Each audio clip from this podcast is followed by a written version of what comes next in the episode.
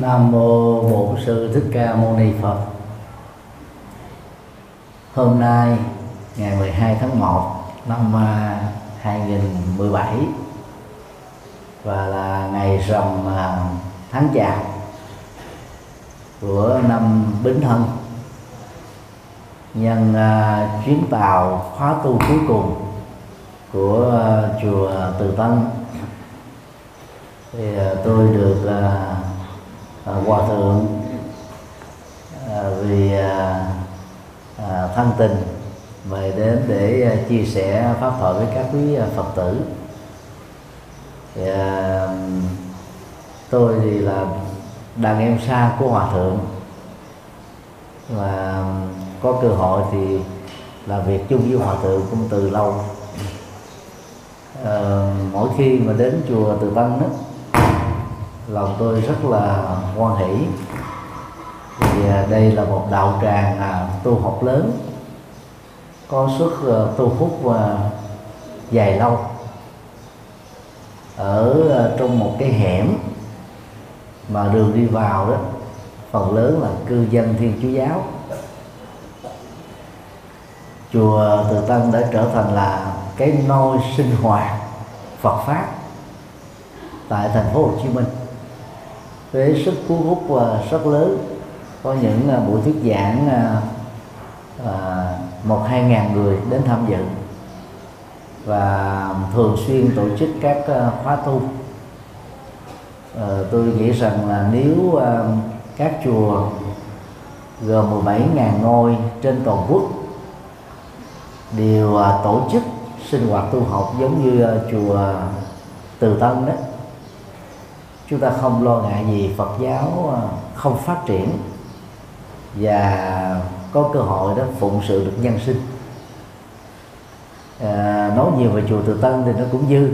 Vì à, các quý Phật tử sinh hoạt tại chùa Từ Tân đó trong vòng mà mấy thập niên qua thấy rõ được hiệu quả phụng sự Phật pháp phụng sự nhân sinh mà hòa thượng à, viên giác là bổn sư là vị thầy dẫn dắt ờ, các vị, thì chúng ta cũng đã hiểu hết rồi. Thì nhắc lại một ờ, nét nhỏ như thế để ờ, thấy rất rõ là việc các phật tử đến chùa từ Tăng tu học đó là một cơ hội phước báo cho bản thân và gia đình mình và cố gắng duy trì văn hóa đi chùa, văn hóa tu học. À, à, như à, nhiều năm qua quý vị đã từng làm. Thì à, quý vị hãy dâng cho một tràng vỗ tay thật lớn để à, tham gia được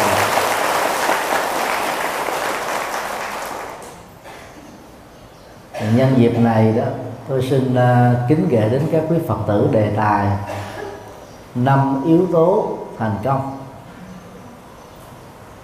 Đây là nội dung của bài kinh ngắn được Đức Phật thuyết giảng trong kinh Trường Bộ tập 3 trang 277 ấn bản Thánh điển Bali của ờ, Anh Quốc. Trong ờ, bài kinh này đó nhân dịp uh, chia sẻ pháp thoại cho các vị uh, tăng sĩ Đức Phật đã phân tích một cách rất là khái quát năm yếu tố mà bất kỳ ai sở hữu được á, đều dẫn đến sự thành công.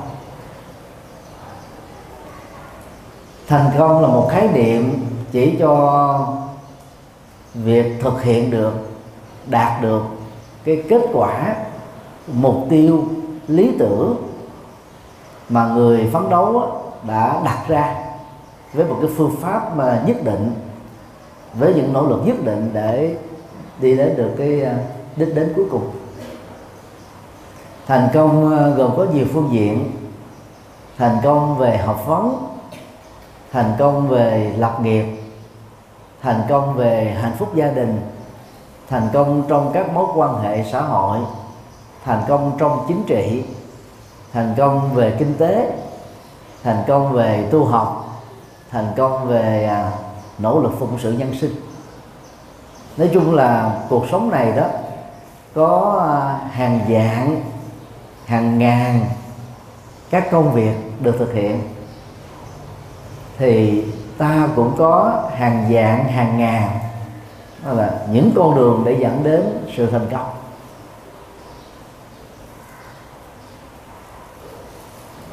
Nội dung à, thành công được đức phật đề cập đến đó, thì có thể hiểu qua ba góc độ thành công trong cuộc sống, thành công à, trong tu học và thành công trong hạnh phúc. Tức là ba phương diện nó nó gắn kết với cuộc sống à, thường nhật của chúng ta.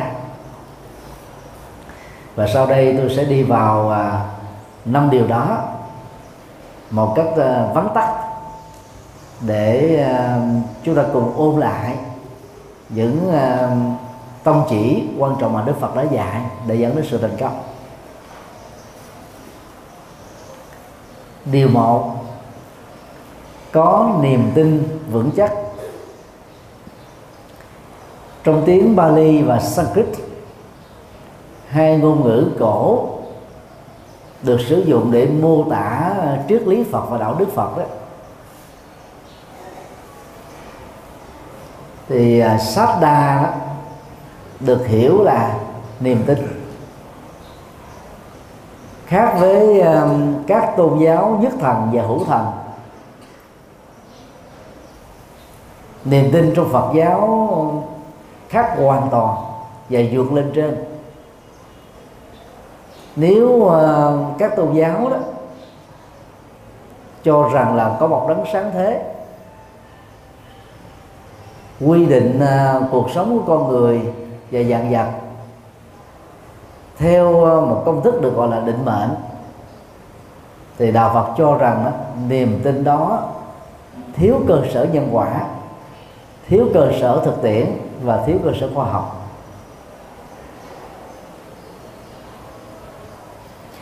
Ở ngữ nghĩa rộng nhất người có niềm tin là người có tôn giáo. Hiện nay ờ, địa cầu này đó có khoảng à, hơn 7 tỷ người đang sinh sống. Trên 95% dân số của toàn cầu đó là những người có đạo. Theo 10 tôn giáo lớn và hàng trăm các tôn giáo nhỏ, bao gồm các tín ngưỡng, nhất thần và đa thần. Trung tuần tháng 12 2016 đó, theo thống kê của ba tôn giáo chính phủ, toàn nước Việt Nam trên tổng số 92 triệu dân, chỉ có khoảng 24 triệu người đó là có tôn giáo. Số còn lại đó là thờ ông bà, tức là không theo một tôn giáo nào hết một thiểu số trong số đó đó thì theo chủ nghĩa cộng sản tức là làm đảng viên đảng cộng sản mà về bản chất đó, là không theo tôn giáo. Trong tổng số 24 triệu người có tôn giáo tại Việt Nam tín đồ Phật giáo chỉ chiếm có 12 triệu thôi. Như vậy chiếm khoảng là 50% dân số là người dân có đạo. Nhưng mà trên toàn quốc á, thì 12 triệu trên 92 triệu là con số rất là khiêm tốn. Nói cách khác đó là niềm tin vào Phật giáo ngày càng bị tụt giảm. Khi có cái tác động của toàn cầu hóa và chương trình cải đạo rất hiệu quả của Thiên Chúa giáo trong thời kỳ pháp thuộc 100 năm. Và gần đây đó thì à, thông qua con đường à, hôn nhân, lấy à, trái tim yêu thương đó để vận động những người phật tử thương yêu vợ và chồng thiên chúa giáo từ bỏ đạo gốc của mình để trở thành là tín hữu của đạo này. Nêu con số như thế không phải để chúng ta bi quan về à, niềm tin Phật giáo mà người Việt Nam hiện nay đang bị tụt giảm. Tôi chỉ muốn à, nhắn gửi một điều thôi. Đó là các quý Phật tử với vai trò làm ông bà và cha mẹ trong mỗi gia đình đó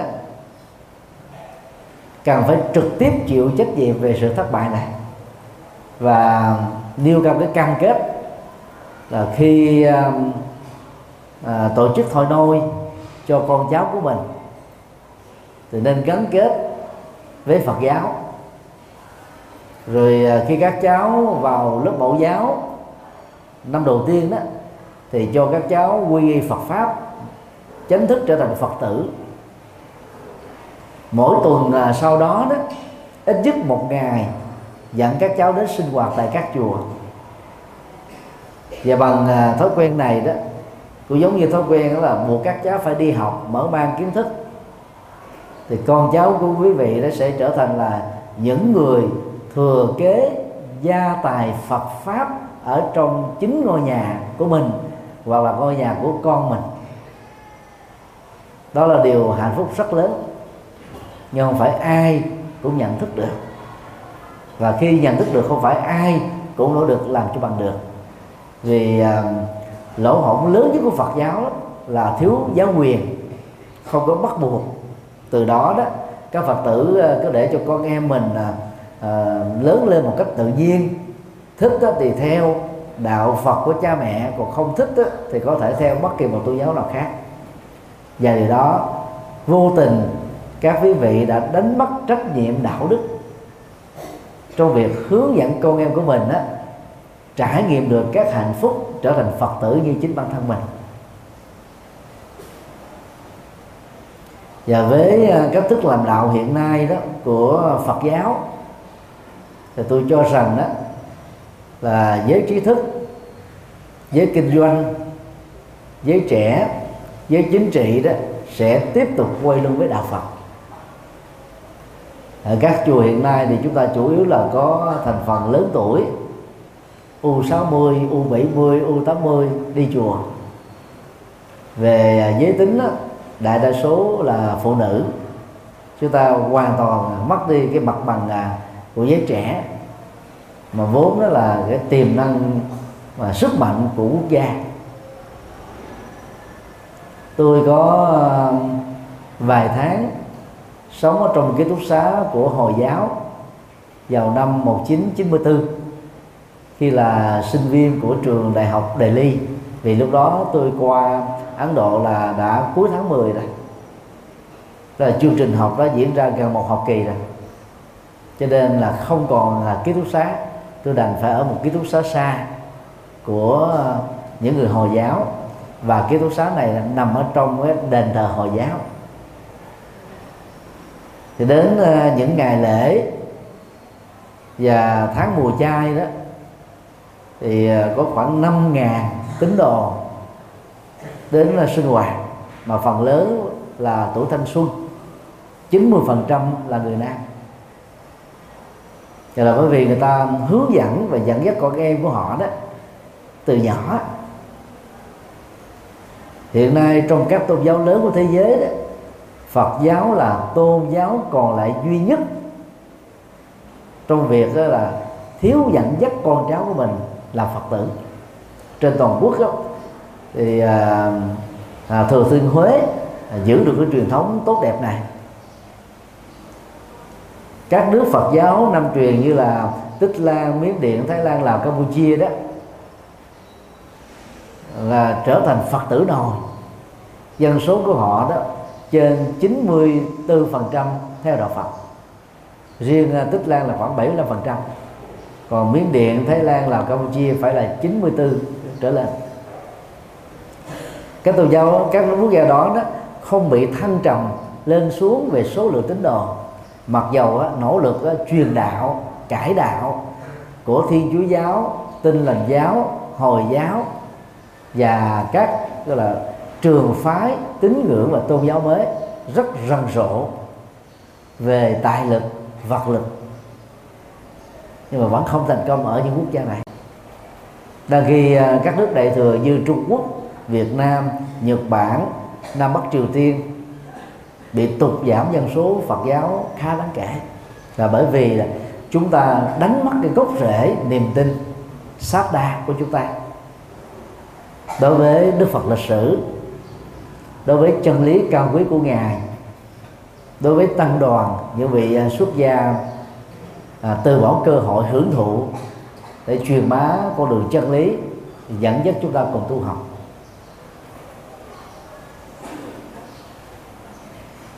Như vậy à, niềm tin đối với à, Phật pháp và tăng cần phải được cụ thể hóa thông qua việc dẫn dắt con em của mình. Tức là khi mình có niềm tin đó, bất động đối với Phật pháp tăng, thì tự động chúng ta thấy là con cháu mình cũng cần phải có cái nhu cầu tương tự đó để trải nghiệm được cái cuộc sống hạnh phúc. Thì các quý vị sẽ tình nguyện làm sung phong làm và làm không mệt mỏi. Lợi ích trước mắt mà các quý vị có thể đạt được là gì? Con cháu đó có được lòng hiếu thảo có sự tri ân đối với thầy cô giáo có lòng yêu quốc gia và trung thành với tổ quốc có tinh thần tự lập không dựa dẫm vào cha mẹ có thái độ vô ngã và tâm vị tha lớn để phục sự nhân sinh.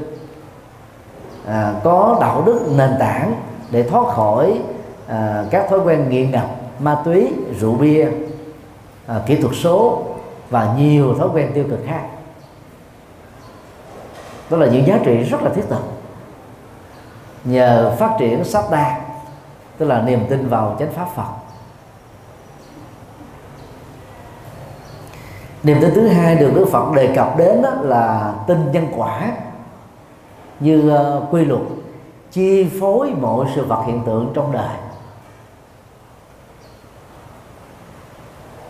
Nhưng mà nhân quả được Đức Phật đề cập nó khác với học thuyết định mệnh của bà la môn giáo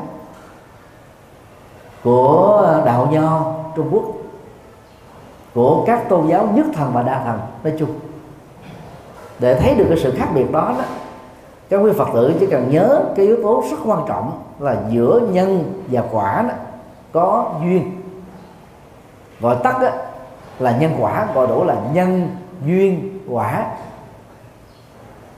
Vì thiếu cái yếu tố duyên đó rất nhiều người đó, là hiểu một cách rất là Ờ, mơ hồ về nhân quả. Chẳng hạn như ờ, có người quan niệm là kiếp này ờ, tôi bị mất chiếc xe Honda là vì tôi phải trả quả của cái nghiệp ăn cắp xe Honda ở kiếp trước tôi đã lỡ làm. Đó là định mệnh, không phải là nhân quả đa kỳ nhân quả mà đức phật nói đó là nó cùng tính chất giữa nhân và quả nó cùng tính chất nhưng mà không không cùng số lượng không cùng khối lượng. Vì chúng ta có thể chuyển nghiệp được. Ví dụ như à, ai đó ở kiếp trước hoặc là ở cái quá khứ cách đây là ba chục năm năm chục năm đã từng là dân anh chị bàn tay này đó vấy máu giết đó là hai ba người à, trộm cắp lừa đảo vân vân rồi sau khi giác ngộ, mình đi vận động à, hiến mô, hiến tạng, hiến thi thể cho y học, cứu sống người, phát triển hòa bình, thương yêu loài vật, giữ gìn môi trường sinh thái, thì các quý vị đó đang nỗ lực chuyển nghiệp sát này nếu như à, là đơn vị sự sống được quý vị cứu giúp, nó ngang bằng với đơn vị cái chết mà mình đã lỡ tạo, thì nghiệp sát đó kết thúc. Quý vị sẽ không phải trả một cái quả à, của nghiệp sát nữa. Đó là nhân quả là, là sự bù trừ mà. Loại trừ giữa các nhân đối lập bản chất của nhau. Như vậy sau khi gieo các cái à, hạt giống lành rồi đừng nghĩ rằng một cách đơn giản đến năm tháng ngày giờ đấy thì quả sẽ trổ còn lâu á. Tại vì nếu thiếu cái thuận duyên đó thì quả không trổ được. Ở đây có ai đến từ à, tiền giang không? Không có. Là có người giơ tay. Để khi mà à, con đường cao tốc á, được xây dựng từ Sài Gòn đến à, à, Tiền Giang đó thì trong mấy tháng đầu á các à, vụ mùa về lúa đó bị thất thu thì các kỹ sư nông nghiệp ta nghiên cứu nát nước hết cuối cùng ta phát hiện ra một yếu tố nghịch duyên. Đó là vì là đường cao tốc. Nên á, là mỗi buổi tối đèn trái và phải dọc theo đường cao tốc được bật sáng. Mà lúa là đại kỵ ánh sáng về đêm. Nó ngược lại với à, thanh long. Thanh long là cần ánh sáng về đêm để kích thích tăng trưởng. Và trổ quả ra trái ngọt trái to. Có nhiều dưỡng chất. Là do vì cái tác động của ánh sáng về đêm đó đã làm cho lúa đó bị thất thu. Nông dân ở uh, dọc theo các cái con đường uh, cao tốc này mới thư kiện chính quyền địa phương. Nhưng mà chính quyền người ta cũng không giải quyết. Xem đó như cái rủi ro thôi. Như vậy dầu có hạt giống tốt nè bón phân tốt nè, nỗ lực đó là cày cấy tốt nè, là chống sâu bọ tốt nè, không bị là sương mốc sương muối tấn công, không bị bão lũ tấn công. Vụ mùa vẫn bị thất thu, người trồng lúa bị phá sản. Chỉ bởi một cái cái cái nghịch duyên thôi, đó là ánh sáng chiếu soi về đêm dọc theo con đường cao tốc thì đó là một cái ví dụ nhỏ để uh, quý vị ờ, thấy rất rõ đó. Sau khi gieo chánh nhân để muốn có được cái kết quả an vui hạnh phúc mọi thứ đó thì các vị phải hỗ trợ bằng những duyên thuận lợi và tích cực. Cho nên ai ờ, gieo các hạt giống lành một cuộc đời của mình vẫn phải lặng đặng trở ngại đủ thứ là vì các quý vị thiếu sự chăm sóc duyên thuận. Chứ nhân quả đó không phải là không có hiệu lực. Nên nhớ như thế. Đạo phật dạy chúng ta nhận thức về nhân quả như thế, rất là phù hợp với khoa học. Không có mơ hồ, không có định mệnh. Và nhờ cái nhận thức này đó, thì các quý vị bất cứ kỳ à, khi nỗ lực làm một việc đó, phải làm đúng cái cái ờ, là quy trình đúng. Tôi không thích dùng cái từ là đúng quy trình. Hiện nay đó là những cái thất bại ờ, về phía chính phủ, những cái tham nhũng về phía các cái cá nhân làm không đúng chính sách của chính phủ, đều đổ lỗi cho đó là đúng quy trình. Đúng quy trình không nói là cái gì hết á. Vì quy trình nó có thể có những cái lỗ hỏng người thiết kế ra quy trình nó không chuẩn cho nên đúng theo quy trình vẫn dẫn đến tham nhũng như thường vẫn dẫn đến thất bại như thường vẫn dẫn đến đó là phá sản nhiều doanh nghiệp à, của nhà nước như thường dẫn đến cái tình trạng tệ hại là gì? Nợ công của nước Việt Nam đó mà mỗi người dân Việt Nam trên 92 triệu người đó phải gánh đó, phải trả cho nhà nước đó là 33 triệu trên một đầu người. Mặc dù quý vị không có trực tiếp à, à, làm việc đó. Nhưng mà hiện nay cái cái tổng nợ của nhà nước mà người dân phải gánh vác đó là như thế rất lớn. Cái đó là do đúng quy trình. Và khi uh, truy trách nhiệm á, thì rất nhiều người ta đổ lỗi bằng cách là giải thích. Cái quy trình là đúng. Đang khi đó theo Phật giáo về phương diện nhân quả chúng ta cần một quy trình đúng chứ không phải là đúng quy trình quy trình đúng nó khác với là đúng quy trình nhé quy trình đúng là chúng ta làm đúng nhân, đúng thuận duyên để có được cái kết quả. Và khi có một cái kịch bản là quy trình đúng đó, bất kỳ ai vào vị trí, vị vị trí đó cũng đều làm tốt được hết còn quy trình đó là trật, thì đúng quy trình đó là dẫn đến thảm họa. Như chúng ta đã thấy việc mà cho thành lập Phật mô sao là cũng đúng quy trình nhưng mà dẫn đến cái thảm họa môi trường ở miền Trung. Tổn thất ờ, về ờ, sinh thái là rất lớn. Cả trăm năm sau chưa chắc phục hồi được ờ, hệ sinh thái biển. Tổn thất về kinh tế cơ cơ hội nghề nghiệp và du lịch ở các tỉnh miền Trung có thể là, là đến vài năm sau chưa chắc là phục hồi được. Cho nên là đúng quy trình này chưa nói được cái gì, mà phải là một cái quy trình đúng.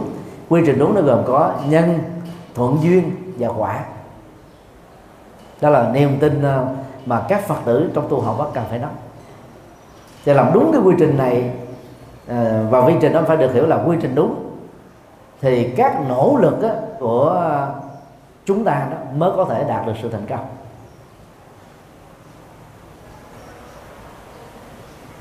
Thế về cái cốt lõi sát đa, tức là chánh tính trong đạo Phật đó là tin Phật pháp tăng và tin nhân quả.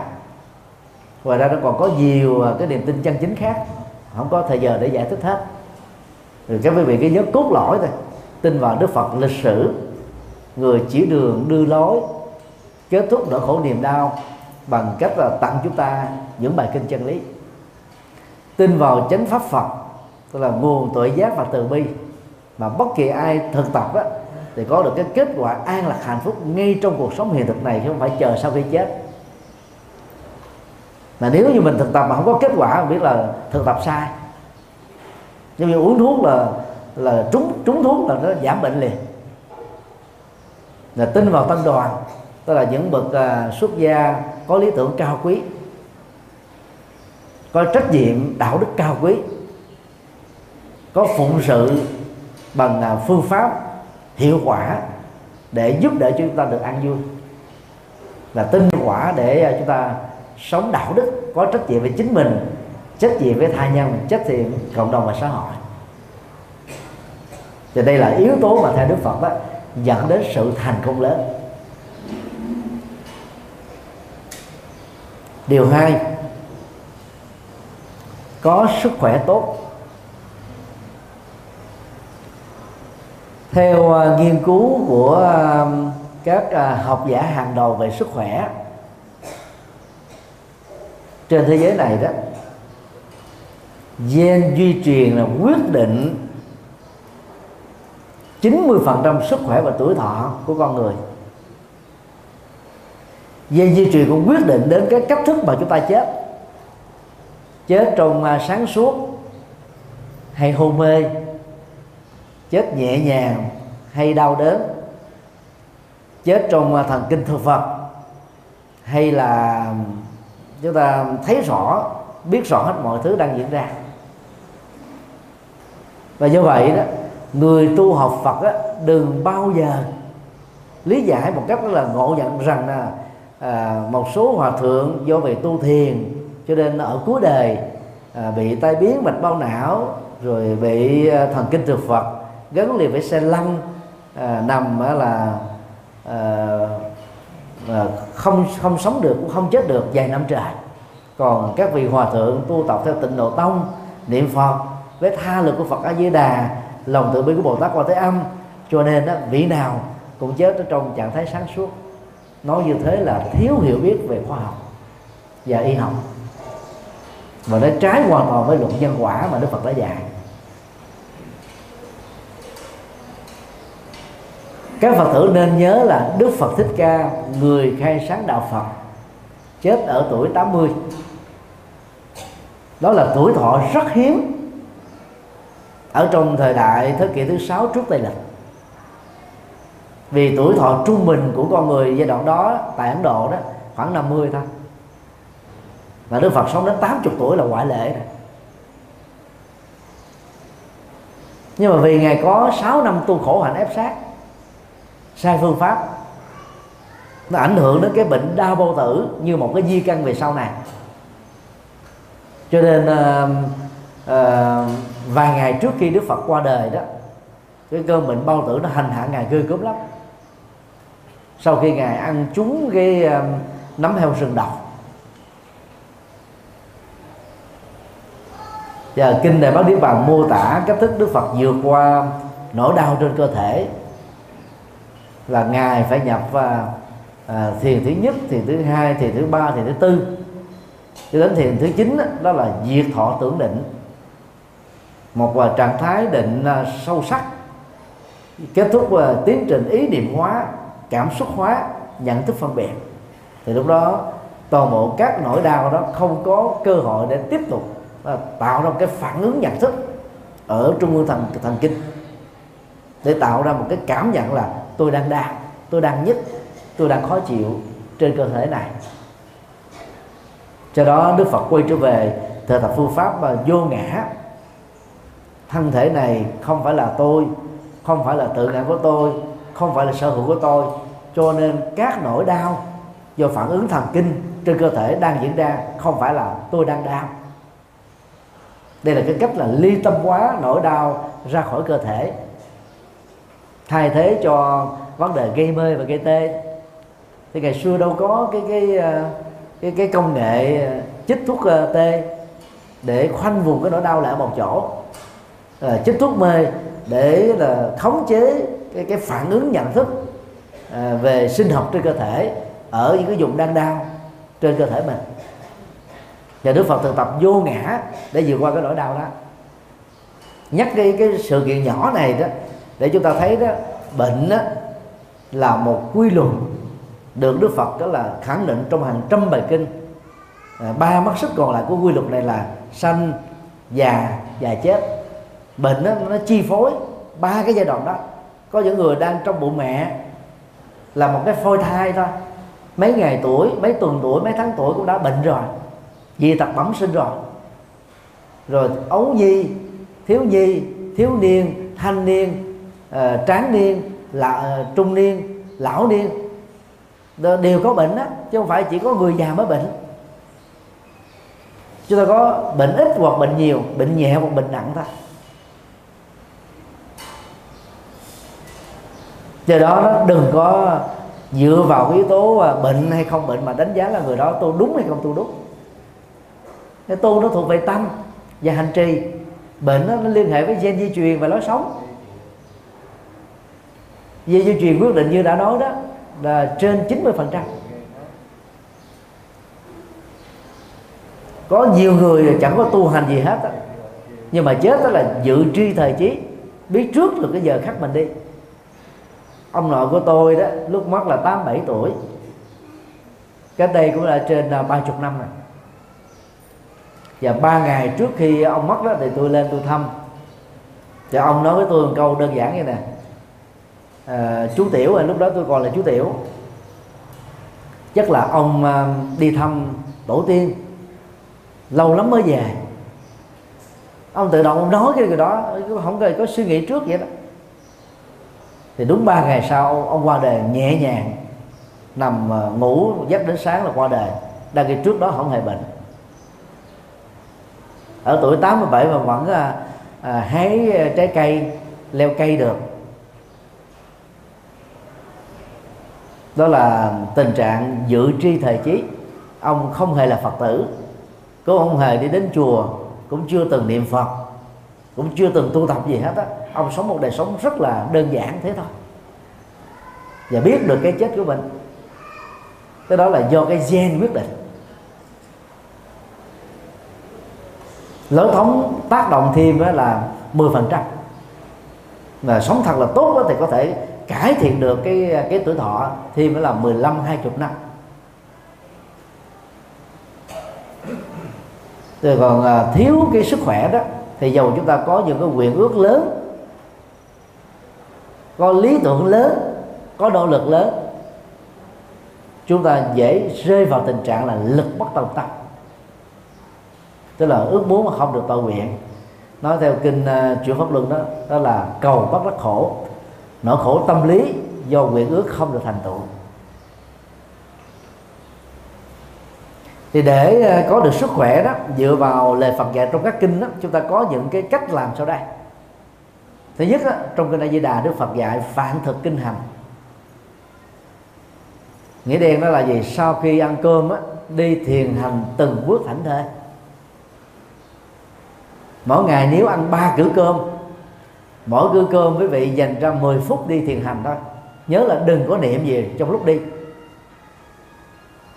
Để là hỗ trợ cho quá trình là là tiêu hóa và trao đổi chất ở trong cơ thể.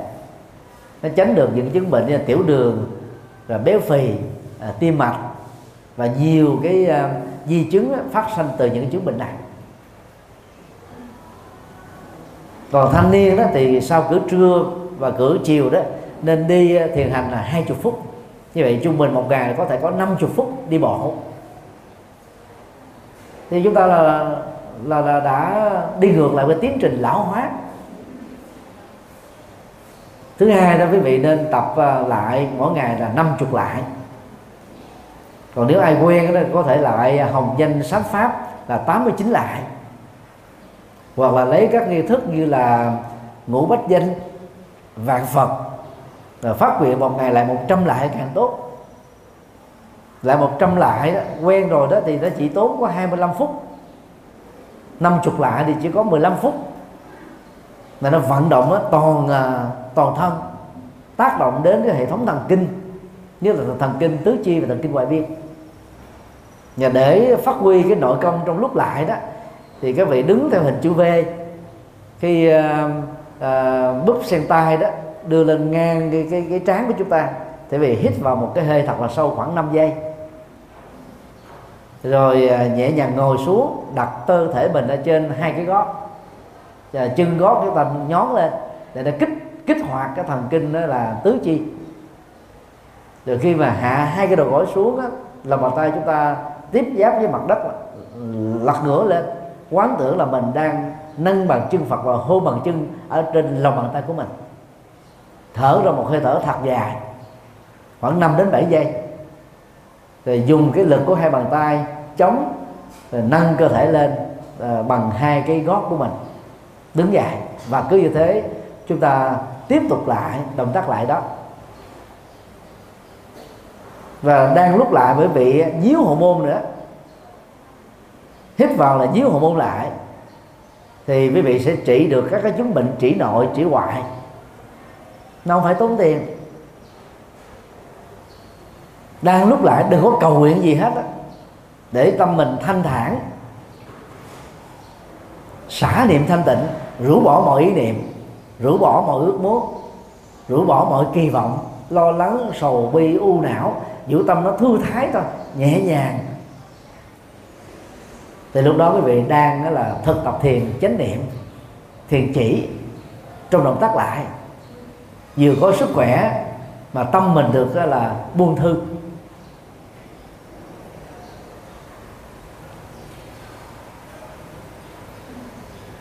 Thứ ba đó là làm chủ ăn uống, tức là cố gắng ăn đủ cái lượng calorie cần thiết cho cơ thể. Người nhật đó là nổi tiếng về chế độ ăn uống này. Nên là ở cái bữa cơm trưa và chiều của người nhật á thì họ có khoảng chừng bốn, năm món, mỗi một món á họ có cái dĩa nhỏ nhỏ chút xíu vậy thôi.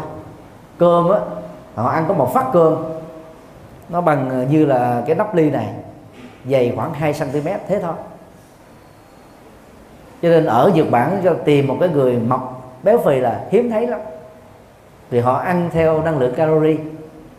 và lý thuyết đó đó cho rằng đó, là khi mình nạp vào cơ thể này dư thừa cái năng lượng calori đó, chẳng những không tốt cho cơ thể nó dẫn đến là béo phì và nhiều chứng bệnh khác.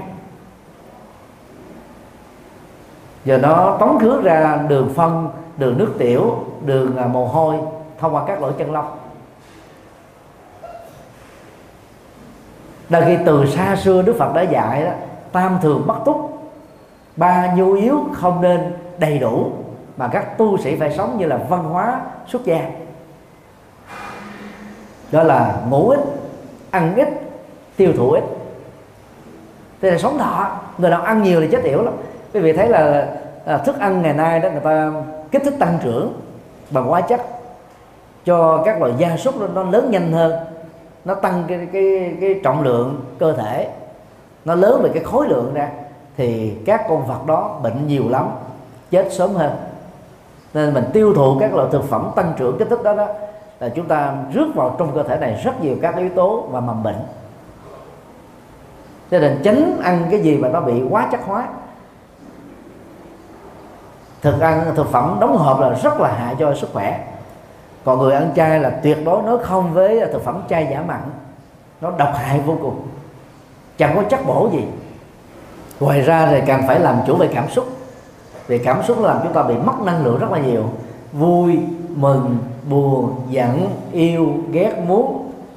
Theo cái hướng thái cực á nó làm cho chúng ta tốn năng lượng tâm. Mệt mỏi căng thẳng đừ đẳng thậm chí là chán trường tuyệt vọng. Chọn lấy cái chết nữa và đó là những yếu tố à, giúp cho chúng ta có được sức khỏe. Bên cạnh đó, gen di truyền quyết định. Chúng ta có thể cải thiện được nó mấy mươi phần trăm. Người nào có gen di truyền tốt ông bà cha mẹ sống trên 80 tuổi thì về cái gen di truyền đó thì tự động người đó cũng sống được khoảng là 70 cho đến 90 tuổi. Nó có biên độ nó trên lệch nhau là 20 năm. Có khi là sống uh, yếu hơn chút có khi là thọ hơn. Lệ thuộc vào cái lối sống. Mà lối sống nó liên hệ đến vận động làm chủ công việc làm chủ giấc ngủ làm chủ thái độ làm chủ cảm xúc làm chủ sinh hoạt. Thì chúng ta sẽ có được sức khỏe mà có sức khỏe đó thì làm được nhiều thứ lắm. Chính vì thế mà trong kinh à, pháp cú đức phật gọi là à, sức khỏe là quý hơn vàng. Giờ ta thử hình dung lên một tỷ phú sống trên là đống đô la mà bị tàn phế hai chân thì còn hưởng thụ được cái gì nữa? Ví dụ vậy. Hay là nằm liệt giường không có sống à, hạnh phúc được. Và cũng khó thành công được.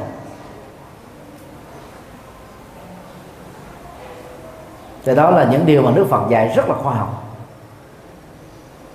Đó là chưa nói đến là việc mà mỗi người, mỗi ngày nên thực tập thiền eh, ba chục phút. Thực tập thiền chỉ để à, giữ tâm ở một đối tượng. Nhờ đó tâm chúng ta không có du lịch và tách rời, ly dị khỏi thân. Năng lượng tâm của chúng ta nó được bảo tồn tốt nhất, thư lắng nhất. Còn người niệm phật theo tịnh độ tông trì chú theo mật tông, tu tập công án và thọ đầu theo thiền tông trung quốc. Nếu làm đúng cách, không để cho cái cái sự cầu nguyện, can thiệp vào đó, thì cũng đang thực tập thiền chỉ. Bản chất của thiền chỉ là thiền định, là tâm mình tập trung vào một đối vật. Cho nên đó, chúng ta đó là sáng suốt, minh mẫn, nhẹ nhàng, thư thái. Còn tu tập là thiền quán là quán thân và quán cảm ờ, xúc quán tâm và quán pháp thì chúng ta phát triển được trí tuệ. Thời gian không có nhiều để mình là nói về những vấn đề này. Thì bằng cái cách thực tập thiền như vậy đó thì chúng ta sẽ tăng trưởng thêm sức khỏe nữa. Tôi có người nói ở tại sao bây giờ thiền sư à, chết hoặc là chưa chết mà bị ngồi xe lăn? Rồi bị tai biến mạch máu não nó tu thì có giá trị sức khỏe trị hàng trăm bệnh tật mà tại sao các thiền sư là bị thế? Tại vì ta không hiểu. Nếu các thiền sư đó mà không được tập thiền đó, là chết nguy hiểm hơn nữa, nặng hơn, chết sớm hơn. Nhờ tu thiền đó, thay vì chết rồi thì giờ đó là vẫn còn sống. Thay vì là bệnh nặng, bây giờ là vẫn có thể đi được. Đó là cái giá trị của thiền. Đó là chúng ta phải nhìn đúng, chứ đừng có cực đoan rồi phiến diện một cái, một bên nào đó, rồi đánh giá sai lầm vừa tổn phước tổn đức, mà vừa làm cho người ta hiểu sai về nhân quả.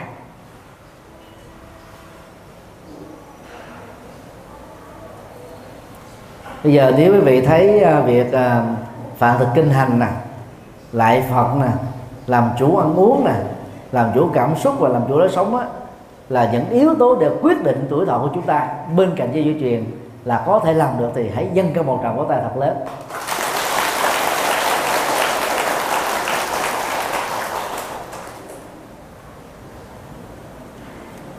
Điều thứ ba, có lòng chân thật lớn.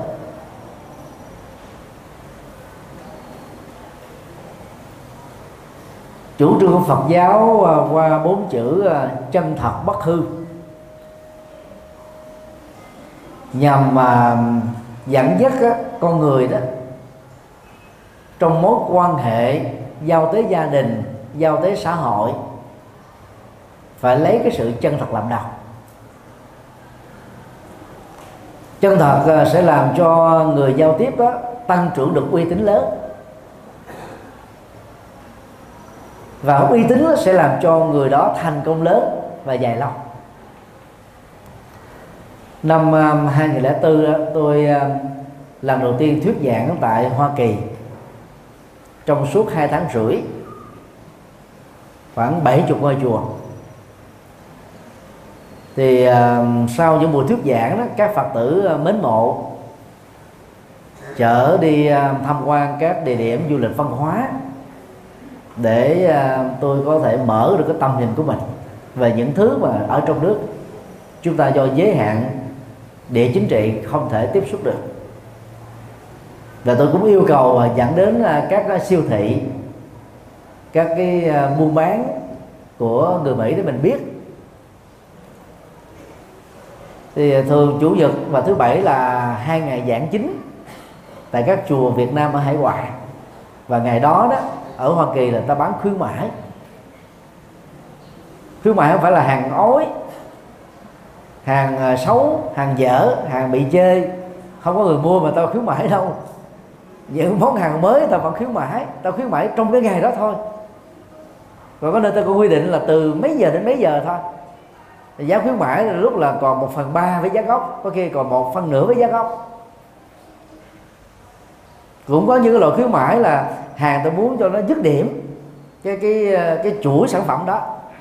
Thì ta bán khuyến mãi cho nó hết để ta mở một cái chuỗi sản phẩm mới. Và cách khuyến mãi như vừa nêu sẽ giúp cho à, những nhà kinh doanh theo phong cách mỹ đó có uy tín với khách hàng người ta giữ cái quan hệ khách hàng thật là tốt.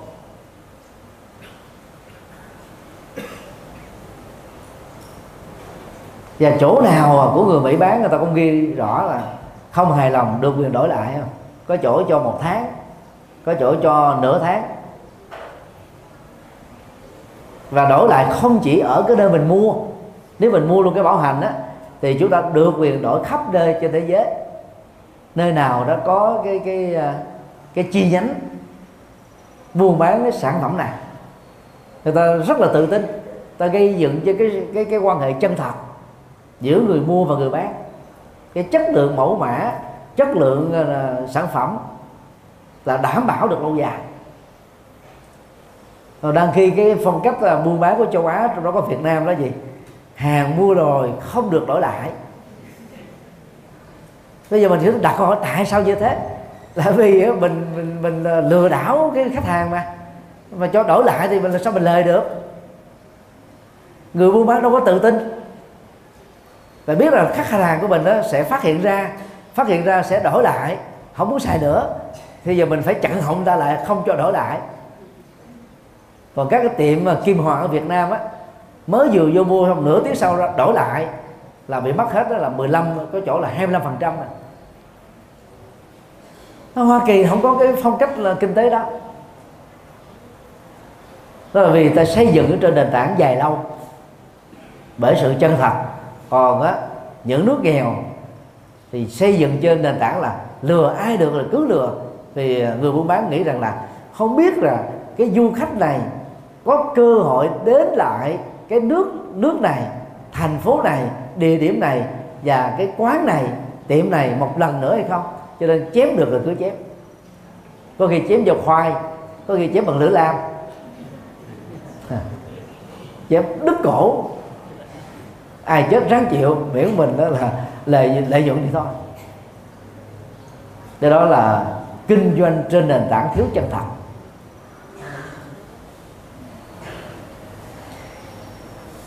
Việt Nam vào WTO từ à, năm à, 2005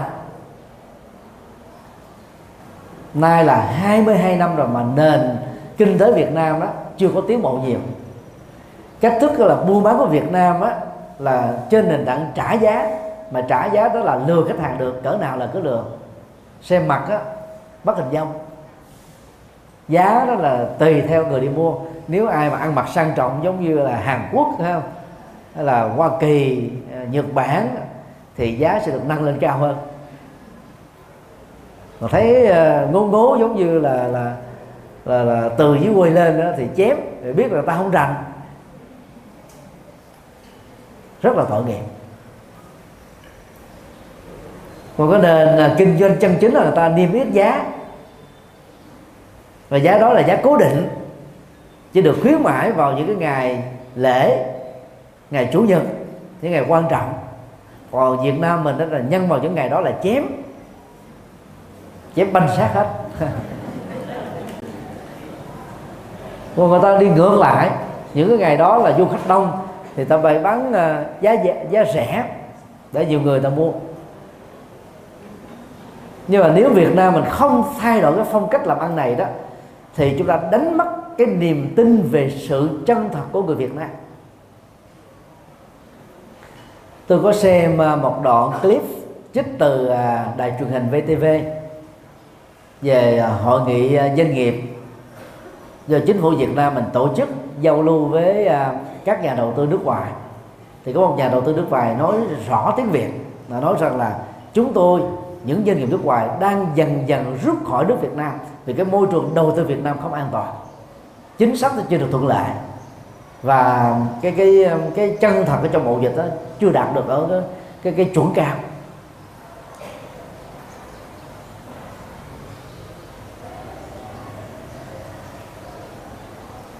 Chúng ta có triết lý chân thật trong dân gian Việt Nam. Ví dụ như mình có câu là chân thật là là cha mánh khóe. Mình chân thật là tự động mình được lòng người à. nó tốt hơn trăm lần so với là là là khôn ngoan, kiểu mà lừa lọc người khác.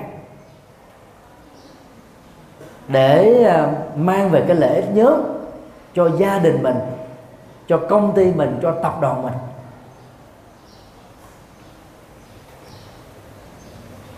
Cho tại Việt Nam á mà vận động ờ, làm Phật tử đó đối với những người làm buôn bán người ta ngại lắm nhất là chị phụ nữ. Thì tôi buôn bán tôi ưa nói dốc nói cường điệu nói ngọt liệm làm sao cho khách hàng mua thôi chứ rồi giá trị thật nhưng nó không có nhiều. Thì những người chị em mà làm buôn bán như thế ngại quy lắm vì cái điều đạo đức uh, thứ tư là nói lời chân thật là không được. Còn đàn ông á, thì có hai điều họ là không nổi đó là cái điều đạo đức thứ năm. Không ma túy, rượu. Và điều đạo đức thứ ba, không ngoại tình. Là nó là làm không nổi. Cho nên không quy y.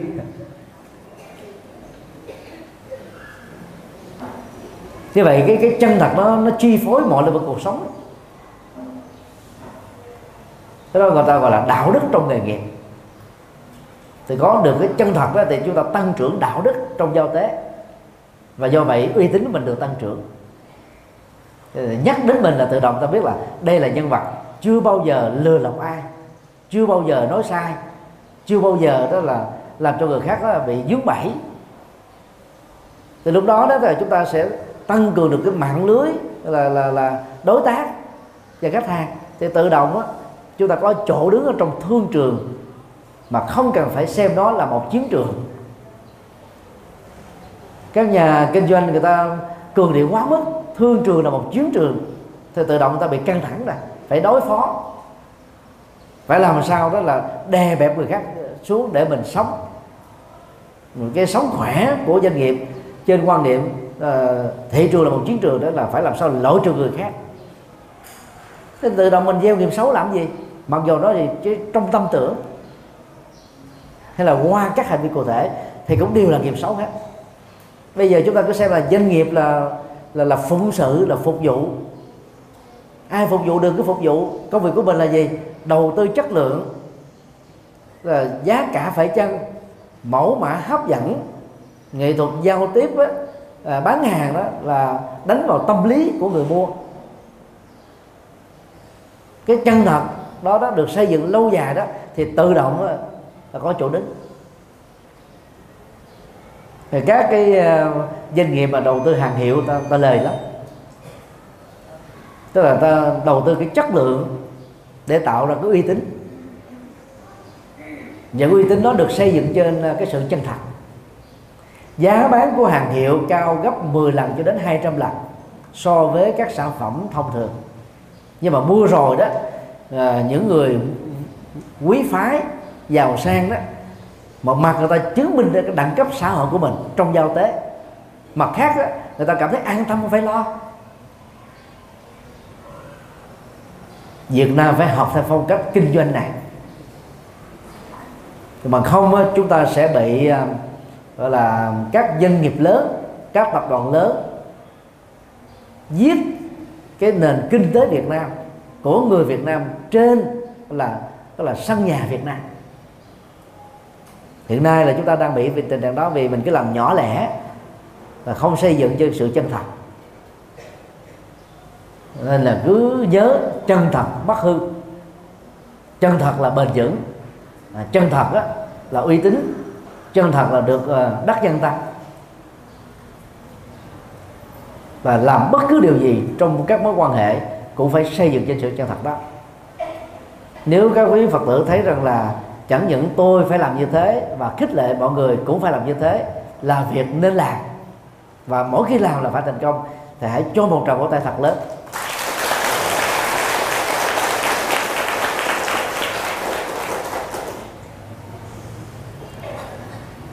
Điều bốn, nỗ lực không ngừng nghỉ. Thì điều này đức phật gộp chung à, tinh tấn và kiên trì. Hai trong à, sáu ba la mật của ờ, phật giáo đại thừa và hai trong mười ba la mật của phật giáo nguyên thủy.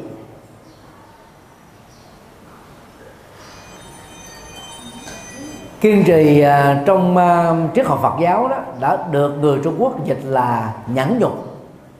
Tôi cho rằng đây là một cái dịch ngữ dở nhất.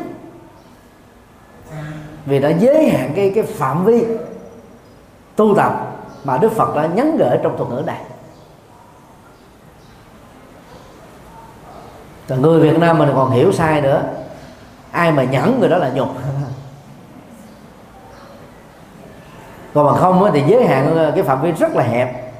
Nhẫn những lời nhục mạ trở nên thụ động và từ đó làm cho Phật giáo bị quy kết là gì?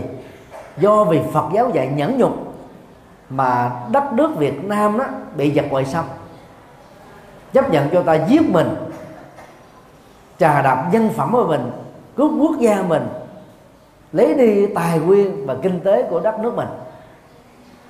Đức Phật có dạy cái đó bao giờ đâu. Vì trong bốn trọng văn Đức Phật dạy là ơn tổ quốc. Và do đó đó là khi mà đất nước lâm nguy, thì người mà biết ơn tổ quốc là phải có trách nhiệm để bảo vệ độc lập chủ quyền của dân tộc. Và dựa vào cái chủ trương này đó, trong lịch sử 2.000 năm của Việt Nam, một ngàn năm bị ờ, Trung Quốc đô hộ gần 100 năm bị à, Pháp đô hộ, ba chục năm nội chiến từ ngài dưới sự can thiệp của Mỹ. Và vài năm bị Nhật đô hộ.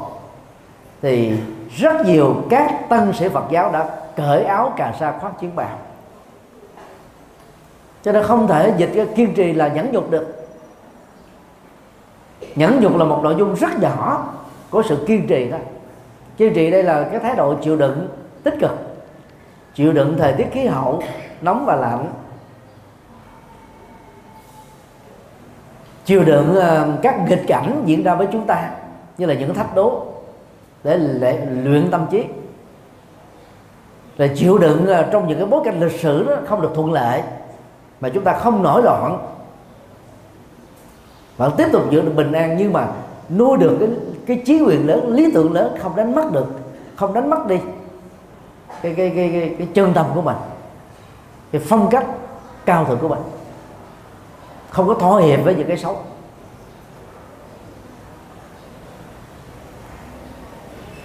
Còn đối với cái giặc ngoại xâm mà, mà, mà cúi đầu xuống cho nó chặt cổ mình cái đó là ngu si chứ không phải là nhẫn nhục.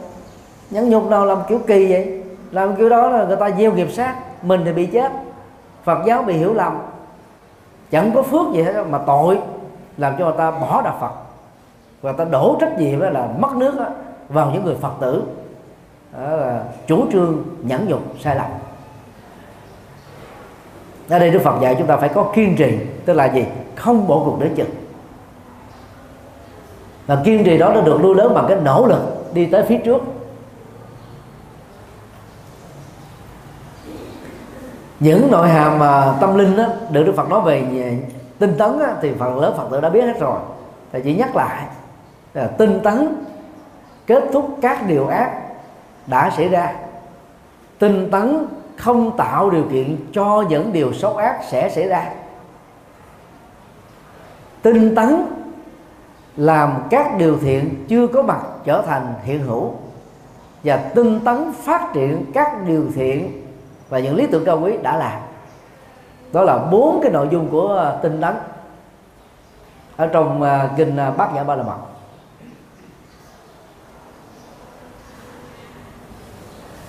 Nó rất là bao quát, rất là rộng và sâu. Ở đây tôi chỉ nói đến một ý nhỏ thôi. Để lập nghiệp thành công đó, thì chúng ta phải là tha thiết với cái sự nghiệp của mình. Tức là nỗ lực làm liên tục không gián đoạn. Thì cứ quan sát cái hình ảnh của con rùa. Là nó cứ bò liên tục là đến lúc là nó đạt được cái mục tiêu đến mà đang khi con thỏ thì chạy rất nhanh. Nhưng mà ý lại cho nên mãi mê à, là hưởng thụ những cái cảnh đẹp ở bên vệ đường cuối cùng là về sau con rùa. Và khi có kiên trì à, tích cực đó thì à, sự nỗ lực của chúng ta nó sẽ thành công tốt hơn mà nỗ lực muốn muốn có kết quả lớn phải nỗ lực có phương pháp. Còn là không đúng phương pháp rồi làm hoài, chúng ta cũng sẽ quay về lại cái cái điểm xuất phát. Tức là bắt đầu lại từ con số zero zero đất nước ờ, Việt Nam chúng ta trải qua cái giai đoạn quá độ. Quá độ có nghĩa là lội qua sông, đi ngang qua. Một cái giai đoạn nào đó nhưng mà mình chưa biết được cái lý tưởng của xã hội chủ nghĩa là cái gì. Mình cứ quá độ trật mình quay trở lại mình bắt đầu lại. Chúng ta mất nhiều thời gian.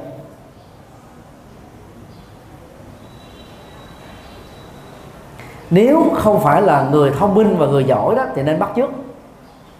những phương pháp thành công của người khác là chúng ta sẽ đạt được 70 80 phần trăm của họ. Ví dụ như um, Hàn Quốc á, cái nỗ lực giáo dục của họ là gì? Bắt trước 95 phần trăm kịch bản giáo dục của bộ giáo dục Nhật Bản. Ngoài những môn văn học Hàn Quốc, lịch sử Hàn Quốc và những gì nó liên hệ đến Hàn Quốc, thì họ phải có lý thuyết mới trên nền tảng là dân tộc tính. Còn các môn còn lại đều là, lấy cái kịch bản và dịch từ à, sách giáo khoa của Nhật ra thôi.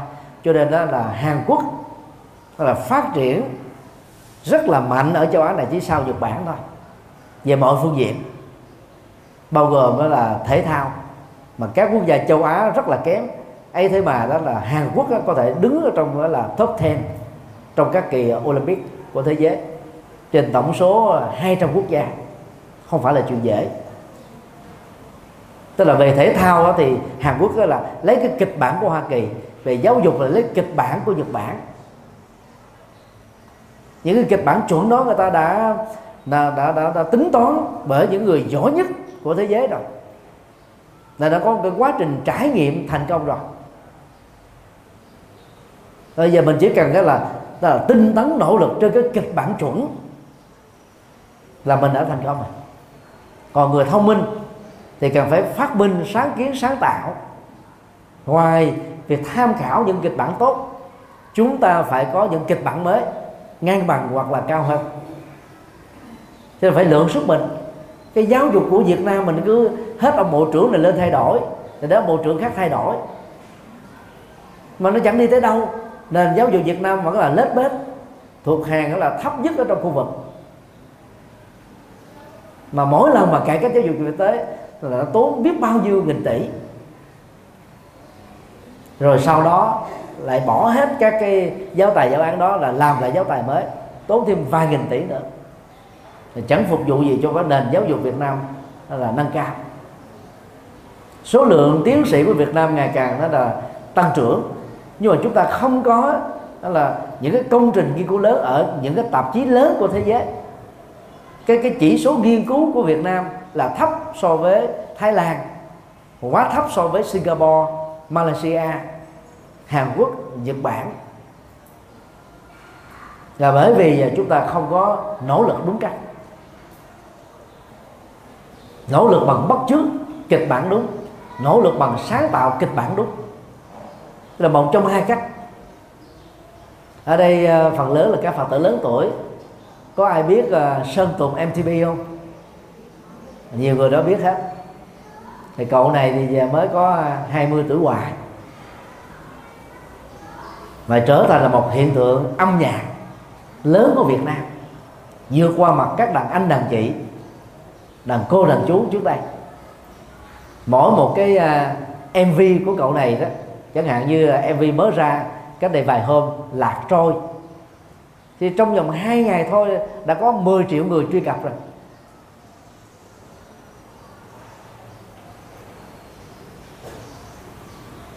Vì cái phong cách của cầu này là gì? Bắt trước những ờ, ca sĩ nổi tiếng của thế giới cái cách làm mv của họ. Mô phỏng ờ, có khi là một trăm phần trăm có khi là 70 phần trăm có khi là 50 phần trăm. Có khi ráp á, từ cái hay của người A cộng với cái hay của người B với cái hay của người C trở thành là cái hay của mình.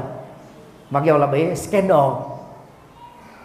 Nhưng mà cái cái sự hưởng ứng của giới trẻ đối với cậu này là lớn lắm. Có lẽ thêm 10 năm sau này cũng chưa chắc có một ca sĩ nào có thể ngang bằng được với Sơn Tùng. Sơn Tùng được à, à, Tổng thống Barack Obama đề cập ở trong bài phát biểu của ông trong chuyến công du tại Việt Nam. Đó là một hiện tượng âm nhạc mới. Cho là nếu mà không thông minh sáng tạo được thì cứ bắt chước Sơn Tùng để bắt chước những cái sáng tạo hay của những quốc gia tiên tiến nhất thế giới. Đừng có tự ái mặc cảm gì hết á. Nhật Bản á, trong thời kỳ á, là là là bị thua sau hai cái quả bom uh, dội xuống Hiroshima và Nagasaki của Hoa Kỳ. Thì Minh Trị Thiên Hoàng đó đã phái cử một phái đoàn 300 người giỏi nhất ở trong nước về mọi lĩnh vực khoa học tự nhiên và khoa học xã hội đến Hoa Kỳ và một số nước tiên tiến ở châu Âu để học. 10 năm sau đó đó, thì cái nhóm tinh hoa này trở về nước bằng tinh thần yêu nước. Và chỉ trong vòng ờ, hai, ba chục năm sau đó thôi, Nhật Bản là đã đạt đến đỉnh cao như là Hoa Kỳ này họ thúc thủ, họ chịu có họ học, bắt trước rồi sau đó là sáng tạo.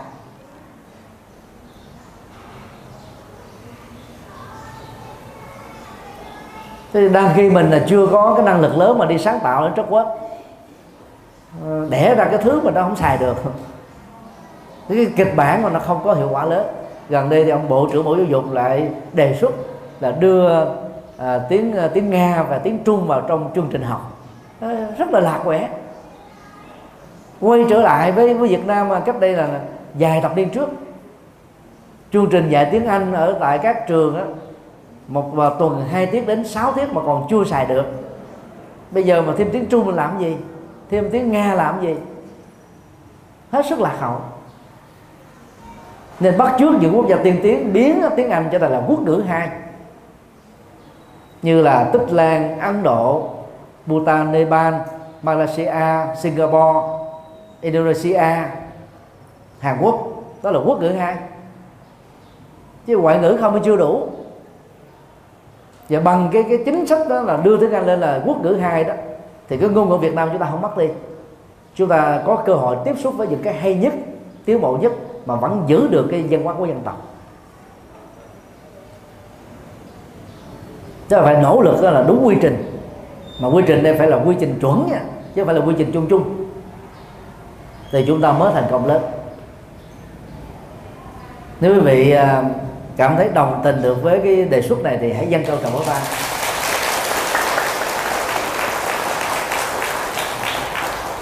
thì giờ đã hết rồi, nhưng mà thầy cố gắng nói điều năm.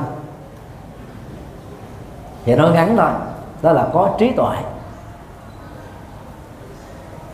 Chữ đạo phật á, có nghĩa đen là đạo trí tuệ, đạo giác ngộ, đạo tỉnh thức, đạo sáng suốt, đạo minh mẫn nói đơn giản là đạo thông minh. Trên thực tế đó thì cái sự tu tập và truyền bá đạo Phật của chúng ta đó nó quá thiên nằm về tín ngưỡng vốn ngược lại với trí tuệ. Tôi tôi phải nói mạnh dạng điều này. Và trong hàng trăm băng giảng tôi đã đề cập đến điều đó à, bị phản ứng rất mạnh từ những người cực đoan thiên nào mà tín ngưỡng. Và xem á, là cái cốt tủy của đạo Phật là tín ngưỡng vô tình biến Đức Phật trở thành thượng đế và thần linh. Đang khi đó Đức Phật đó, nỗ lực trong 45 năm truyền bá chân lý của ngài xóa bỏ cái mê tín qua tín ngưỡng nhất thần và tín ngưỡng đa thần. Đạo Phật hiện nay có chỗ đứng à, khá tốt ở phương Tây vì à, phương Tây à, đề cao tri thức khoa học kỹ thuật. Cho nên là bằng cái phương pháp luận đó kiến thức mặt bằng đó đó họ tiếp nhận đạo Phật của họ đi vào rất nhanh. Họ tu tập rất minh bạch. Nhưng rất tiếc vì chúng ta thiếu chính sách ờ, là truyền truyền bá Phật pháp bài bản. Cho nên đó các cộng đồng ờ, của châu Á sang ờ, những quốc gia tiên tiến lập nghiệp á, chủ yếu á, là nói bằng á, là cái ngôn ngữ mẹ của mình. Cho nên là không truyền bá đạo cho người phương tây hiệu quả được. Là khi các giáo sĩ của các tôn giáo khác á, người ta học ngôn ngữ bản địa ở nơi mà ta sẽ đến. Do đó truyền đạo hiệu quả hơn. Chứ còn về chân lý đó, về trí tuệ đó kinh thánh các tôn giáo khác không thể so bì được. Dù chỉ là một phần nhỏ đối với là kinh điển Phật dạy. Không phải mình là là là là đệ tử Phật mình đề cao Đức Phật mà thực tiễn là là như thế. Nhà bác học Einstein đã có lần phát biểu đó nếu trong tương lai có một tôn giáo tạm gọi là tôn giáo hoàng vũ, thì chỉ có đó là đạo Phật thôi. Đáp ứng được hai nhu cầu. Thứ nhất là thích ứng với khoa học. Thứ hai đó, có được cái cái cái chất tâm linh. Ý ông muốn nói đó, các tôn giáo khác chỉ có tín ngưỡng chứ không có tâm linh. Tâm linh là sự chuyển hóa tham ái sân hận si mê để trở thành một con người thánh thiện còn tín ngưỡng chỉ làm cho một người trở thành hiền đó hiền từ hết chứ không thánh thiện được. Có khi là hiền khờ hiền ngu đó. Hiền cuồng tính đó. Còn khoa học thì đức phật dạy rất nhiều trong các kinh đi trước khoa học hiện đại. Ví dụ như định luật bảo toàn năng lượng đó. À, được mô tả gì? Mọi sự vật không tự nó sinh ra không tự nó mất đi chuyển từ dạng thức này sang hình thức khác thôi năng lượng đó được bảo toàn. Ta đưa một cái ví dụ giống như là mây dưới tác động của nhiệt, nó tạo thành là nước mưa. Thì nhìn ở một cái góc gì nào đó là mây bị mất đi, bị giảm đi. Mưa nó được là là tăng ra. Nhưng mà mưa đó là thấm xuống lòng đất, nó tạo thành mặt nước ngầm. Thì trong quá trình đó, nó dưới tác động của nhiệt nó tạo là thành hơi. Hơi đó góp phần là tạo thành là mây và độ ẩm thì cái năng lượng nước đó nó không mất đi nó vẫn bảo toàn thôi. Đang khi bác giả tâm kinh được đức phật nói từ lâu rồi. Y hệt như vậy bằng ngôn ngữ thuật ngữ Phật học nên khó hiểu. Nhất thiết pháp bất sanh bất diệt bất tăng bất giảm. Ngài quyền trang đó là thêm vô là à, à, bất cấu bất tịnh. Để dịch sát nghĩa của câu đó là gì? Mọi sự vật hiện tượng không tự nó sanh ra không từ nó mất đi không tăng thêm cũng không giảm bớt. Thì không tăng thêm giảm bớt là bảo toàn. Thế thôi. Giống như hiện tượng là uh, lỡ và bồi của con sông. Chỗ nào bị lỡ thì chỗ khác nó có cái cồn. Và là được là phù sa nó đắp là thêm đất chẳng hạn như cà mau. À, thì nó có nơi đó là nó tạo ra hiện tượng bồi đất rồi kiên giang á cái thời của thủ tướng nguyễn tấn dũng á thì à, nhân vào cái hiện tượng bồi đất ở biển mà lập là đổ thêm đất để mà xây dựng cái khu dân cư cao cấp. Thì bồi ở chỗ này là nó nó lỡ ở chỗ khác thế thôi. Đó là bảo toàn thì con người chúng ta đó, thân thể này cũng được bảo toàn sau khi chết á, thân thể về với đất nước gió lửa, tâm tiếp tục được bảo toàn có mặt trong bào thai của một người mẹ mới. 10 tháng sau đó, trung bình đó là trở thành một cô cậu bé mới và thuyết bảo toàn này đó nó, nó, nó quyết định cái học thuyết tái sinh. Tâm không mất đi. Chứ người chết không nằm dưới lòng đất không nằm ở mộ huyệt không nằm ở nhà thờ từ đường không nằm ở di ảnh không nằm ở nơi tai nạn giao thông hay là cái chết diễn ra. Nó phải được tiếp tục tái sinh. Đó là trí tuệ Phật dạy và học thuyết tái sinh này nó giúp cho chúng ta có trách nhiệm đạo đức với chính mình. Vì mình tin rằng là kiếp sau mình tiếp tục hiện hữu. À, nhân lành nhân xấu tạo ra quả tốt quả bất hạnh và mình là gánh lấy nó hết. Chứ không ai khác không trốn chạy được. Từ từ đó chúng ta không có qua mặt luật pháp. Và mới có thể chủ trương chân thật sống chân thật nỗ lực chân thật được thì à, Đức Phật có chủ trương á cái giải thoát của ngài nó gồm có hai phương diện gọi là tâm giải thoát và tuệ giải thoát. Thì hai khái niệm này phần lớn các phật tử đại thừa ít biết đến.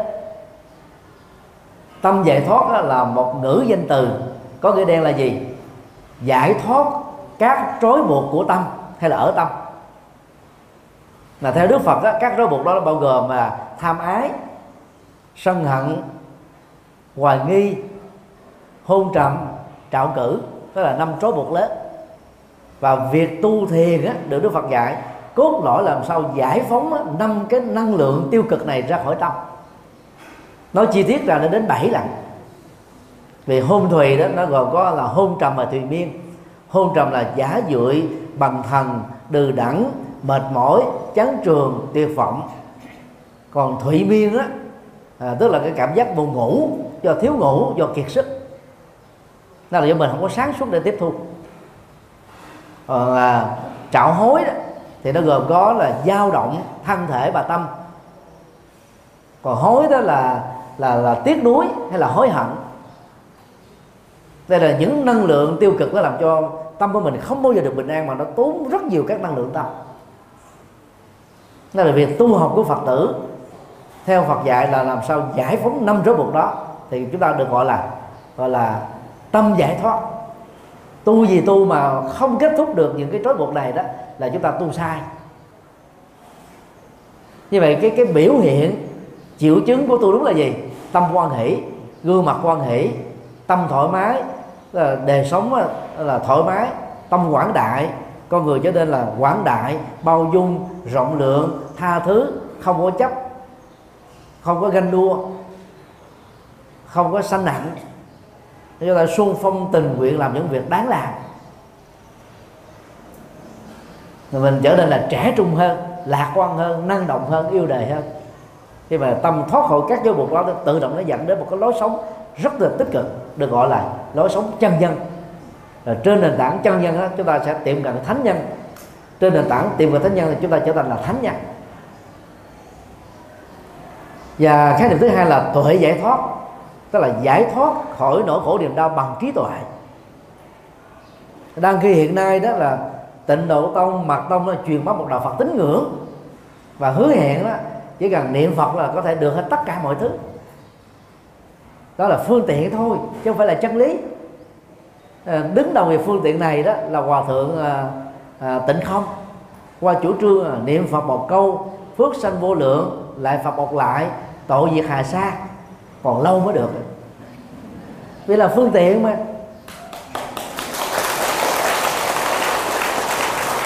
Nếu lời dạy đó là chân lý thì Đức Phật là chẳng phải nhọc công đi 45 năm. Ít nhất là 8 trên 16 quốc gia thuộc Ấn Độ lúc bấy giờ.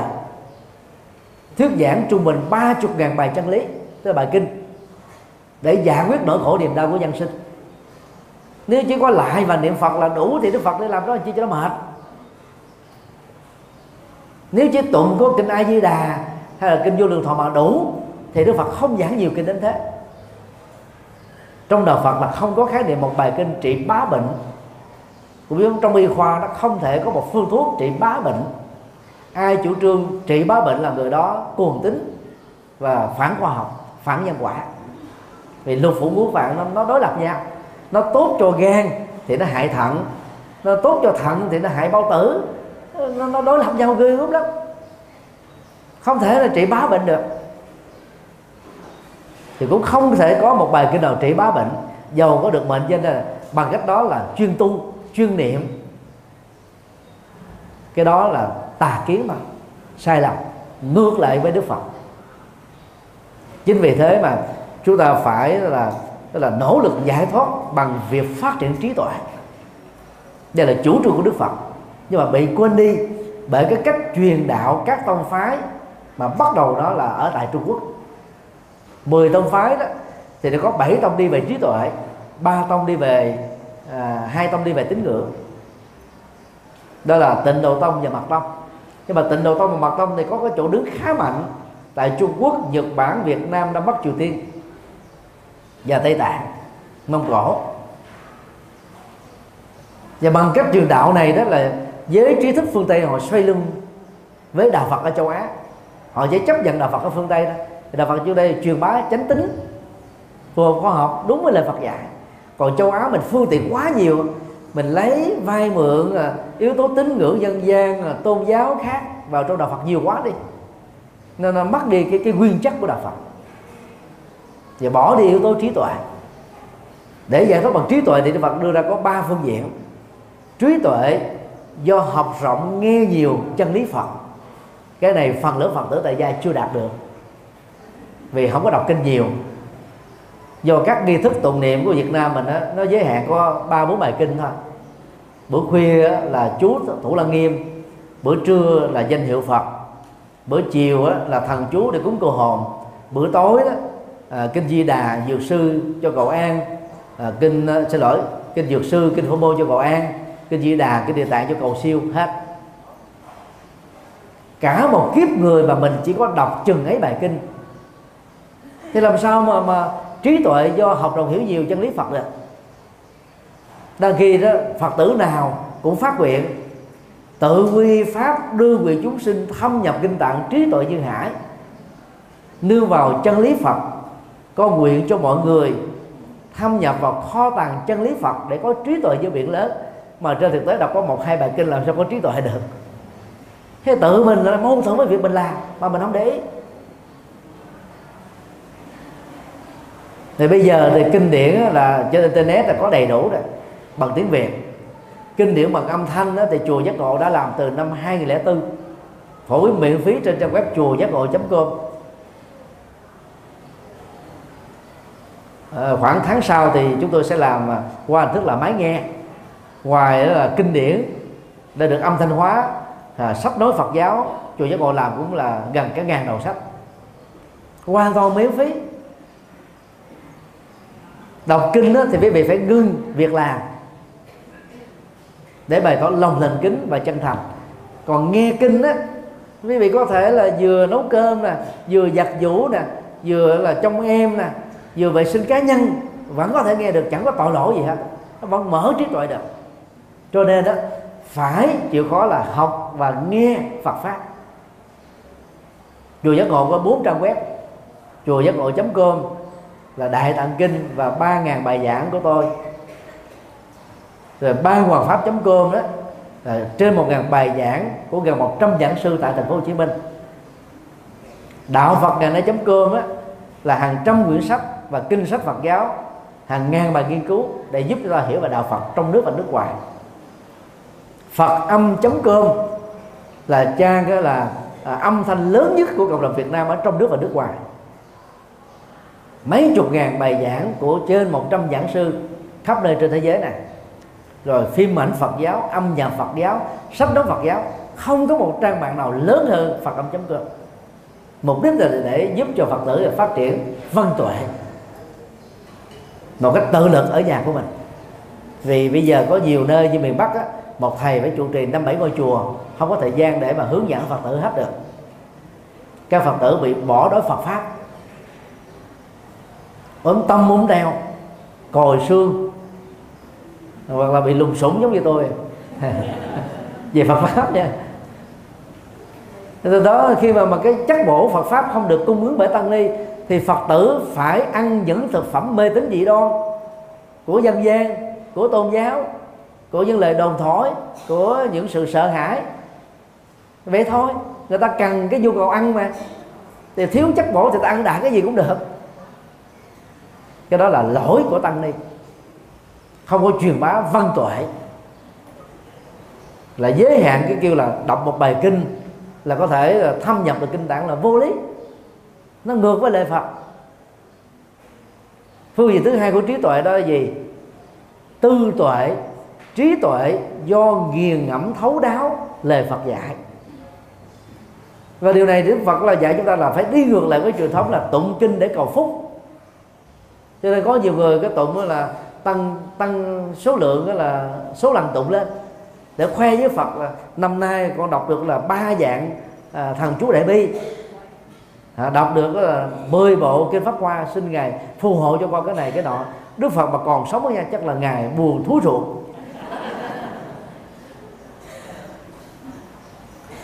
Bây giờ chúng ta có thử hình dung đi. Mình đọc cái to thuốc à paracetamol trị nhức đầu ờ, à, paradol trị giảm đau.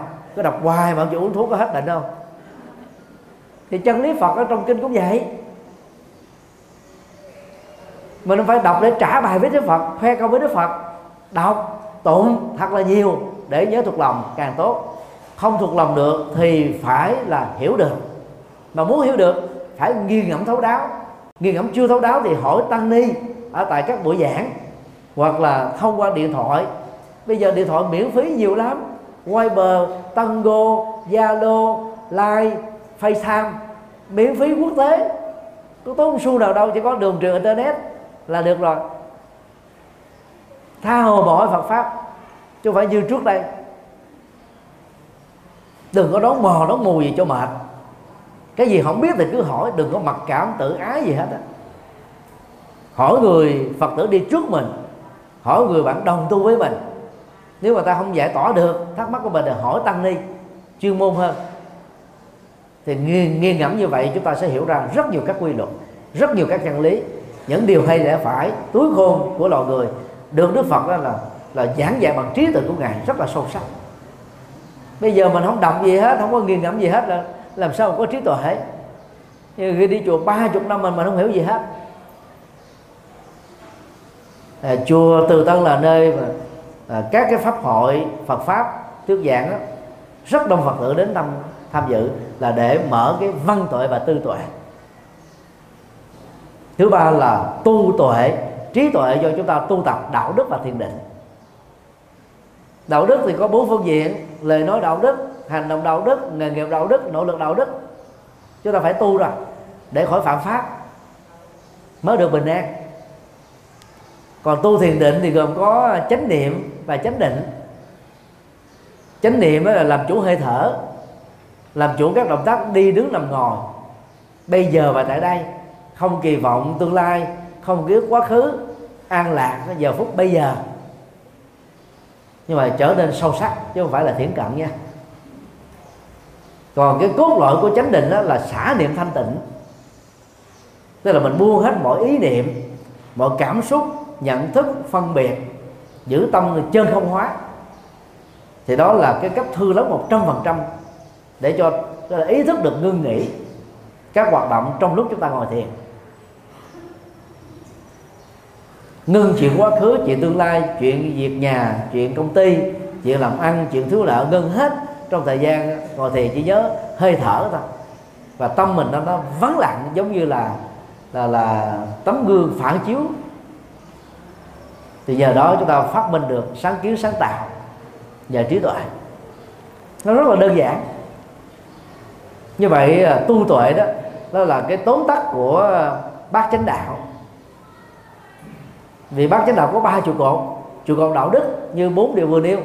Trụ cột thiền định như hai điều chánh niệm chánh định. Trụ cột và trí tuệ thì gồm có chánh chi, chi kiến và chánh tư duy. Khi mà mình làm đúng hai trụ cột đó là đạo đức và thiền định thì tự động chúng ta có trí tuệ. Mỗi phật tử phải có trách nhiệm phát triển cùng một lúc. Ba phương diện trí tuệ văn tuệ tư tuệ tu tuệ để có được tuệ giải thoát, tức là giải thoát bằng trí tuệ. Giải thoát ở đây là giải phóng các nỗi khổ niềm đau ra khỏi cuộc đời của mình. Và theo đức phật đó, trí tuệ là nền tảng lập nghiệp quan trọng nhất. Nó là cái quy trình đúng, chứ không phải là đúng quy trình. Có trí tuệ thì chúng ta có hàng trăm kịch bản đúng, kịch bản xuất sắc. Để dẫn đến các thành công. Doanh nghiệp phải học những cái uh, kỹ năng làm giàu. Mà kỹ năng làm giàu đó là gì? Là cái đỉnh cao của tri thức. Đỉnh cao nhất của tri thức là trí tuệ. Phật ờ, đã dạy chúng ta điều đó rồi nhưng mà rất tiếc là chúng ta bị dứa kẹt vào tín ngưỡng này. Vì cái tín ngưỡng nó làm cho mình là nỗ lực ít mà mình kỳ vọng có thành quả cao nó tạo chúng ta một sự lười biếng trên nền tảng an ủi và chấn an tạm thời thôi. Mà nó không phải là giải pháp. Giải pháp duy nhất, quan trọng nhất, hiệu quả nhất là trí tuệ. Nên đức phật mới gọi đó là di duy tuệ thị nghiệp. Trí tuệ là sự nghiệp duy nhất. Và chúng ta có thể nói những câu tương đương, trí tuệ là sự nghiệp quan trọng nhất. Thì có trí tuệ là chúng ta có được tất cả có được niềm tin đúng à, có được à, sức khỏe tốt có được nỗ lực kiên trì đúng và có được mọi thành quả đúng. Đó là năm điều dẫn đến sự thành công. Thì à, trong ngày cu à, cuối năm à, nhắc lại những điều đó để à, mong à, tất cả chúng ta có được thành quả lớn chúc tất cả được an lành trong chánh pháp và trong trong cuộc đời.